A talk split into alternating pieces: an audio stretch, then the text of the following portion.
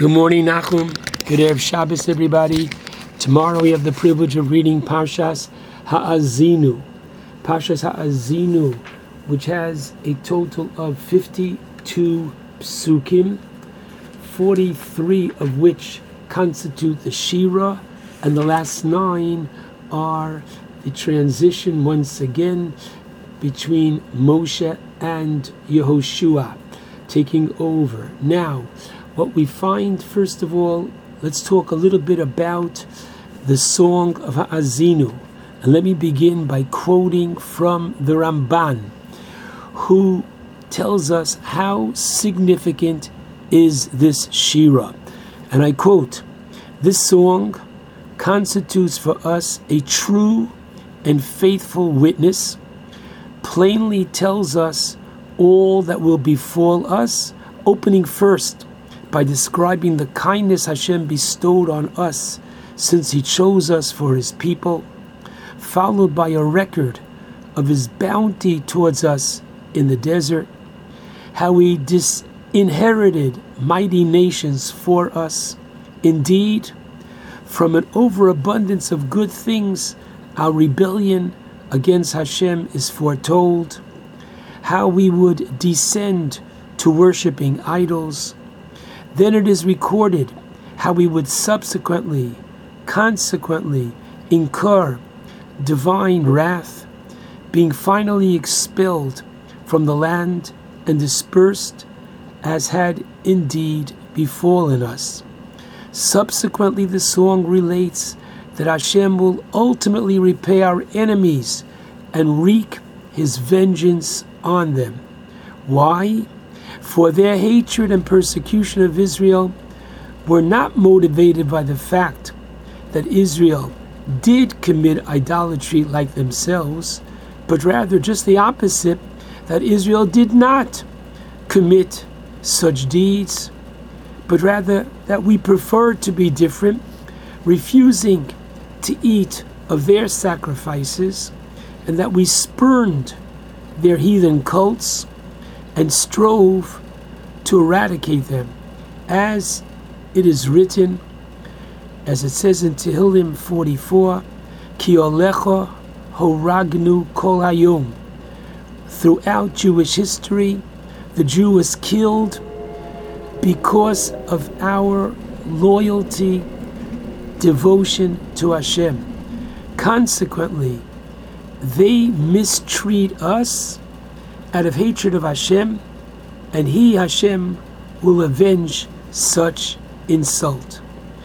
It is plain, says, continues the Rambam, that the song speaks of our ultimate redemption, testifying that we will suffer divine reproof, accompanied by the promise that our memory will nevertheless never be blotted out, but that Hashem will forgive our sins and repay our enemies for His name's sake. And therefore, the Sifri says, Great is this song. It embraces the present, the past, the future, this life, and the hereafter. And therefore, only the Ramban could say the next paragraph. Were this song merely to constitute our horoscope, as foretold by an astrologer, it would meet for us to believe it, meaning we should still believe it, since all its contents up till now have been confirmed by events, with not the slightest deviation. How much more so should we wholeheartedly believe in and await the fulfillment of the words of Hashem through the mouth of his most trusted prophet. And so it is with happiness and joy that we read Parshas Ha'azinu, as indeed you should know that every Shabbos afternoon in the Beis Hamikdash they read, read another paragraph of Ha'azinu divided in Hazivlach. Now, according to the Rambam Maimonides, the last mitzvah of the Torah was in last week's parsha of Vayelech, the mitzvah of writing a Sefer Torah. The Ramban, however, says that the 613th mitzvah is contained in this week's Parsha, chapter 32, Pasuk 3, namely, Kishem Hashem Ekra, Havu Godel Lelokenu. When I call out the name of Hashem, which the Ramban says in his introduction to the book of Bereshis, in a rather very mystical way, that all of Torah is the name, identity of Hashem. We are to respond with greatness, meaning to recite a bracha. So the Ramban says that Birchas HaTorah is deoraisa. It's a biblical mitzvah, and therefore the Mechaber begins the 47th chapter of Shulchan Aruch Orach Chaim, the laws of Birkas HaTorah, he's Zoher Meod. Be especially careful with the brachos of Birkas HaTorah, because according to many, explains the Mishnah Brura, the Ramban and others, it is but biblical. Now, I strongly urge that if men and women are not yet reciting this bracha every morning, and really, there are two. The Rambam counts it as three, but we have it as two brachos, Ashkenazic Jewry, the bracha of La Lasuk B'divrei Sora, and then the bracha of Asher Bachar Banu.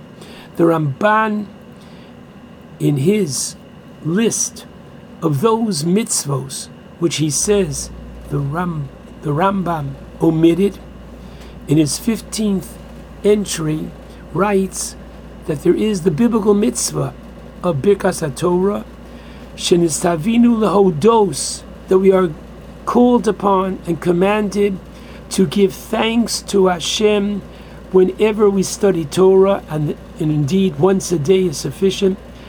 And what are we thanking Hashem for? Al HaTova, for the goodness, Hagadola, the great goodness, She'asalanu, that He did for us, Besito Toraso Elenu, that He gave us His Torah, Vodienu, and He told us Hamaasim, those acts, 613 of them, Horitzuyim Lifonav, that are most desirable for and pleasing to Hashem, Shebohem, that by our performing and living by these laws, Ninacheo Chaye Ha'olam Haba. We will inherit not only to live a most meaningful life in this world, but a world to come. And he compares it, the Rambam, to Birkas Hamazon, that just as there's a biblical mitzvah to thank Hashem after we have eaten, there is a biblical mitzvah to thank Hashem for the Torah before we even study Torah. Interestingly, therefore, according to the Ramban, Birkas HaTorah is a Birkas Shevach V'hoda'ah, a blessing of praise and thanksgiving. Just as we recited the Brach of Shehecheyanu going into Yom Kippurim, and please God, this coming Monday night, we're going to recite the Bracha of Shehecheyanu in the Sukkah. Please God, a blessing of Shevach V'hoda'ah, praise and thanksgiving so too is Birkas HaTorah. The Rambam, according to what appears to be uh, the way he explains it in Hilchos Tfila, Perik Zayin, Halacha Yud Aleph, the Rambam understands Birkas HaTorah as a Birkas HaMitzvah that just as before you put up a mezuzah, before you put on your tefillin, before we light Shabbos candles, we recite a blessing, so too, before you study Torah, you recite a blessing. It's a birkas ha um, mitzvah, and whether or not it is to be counted among the 613 is uh, one that many say might not be according to the Rambam, but it doesn't take away from the great significance of this mitzvah. I'd like to, however, take this concept one step beyond, and that is as follows. We find very powerfully in the second book of the Torah. The Torah tells us in Parshas Yisro that Moshe judges the people and Yisro provides for Moshe a very important suggestions that Moshe should implement in order to make the judicial system more easily accessible to the people and not as draining on Moshe.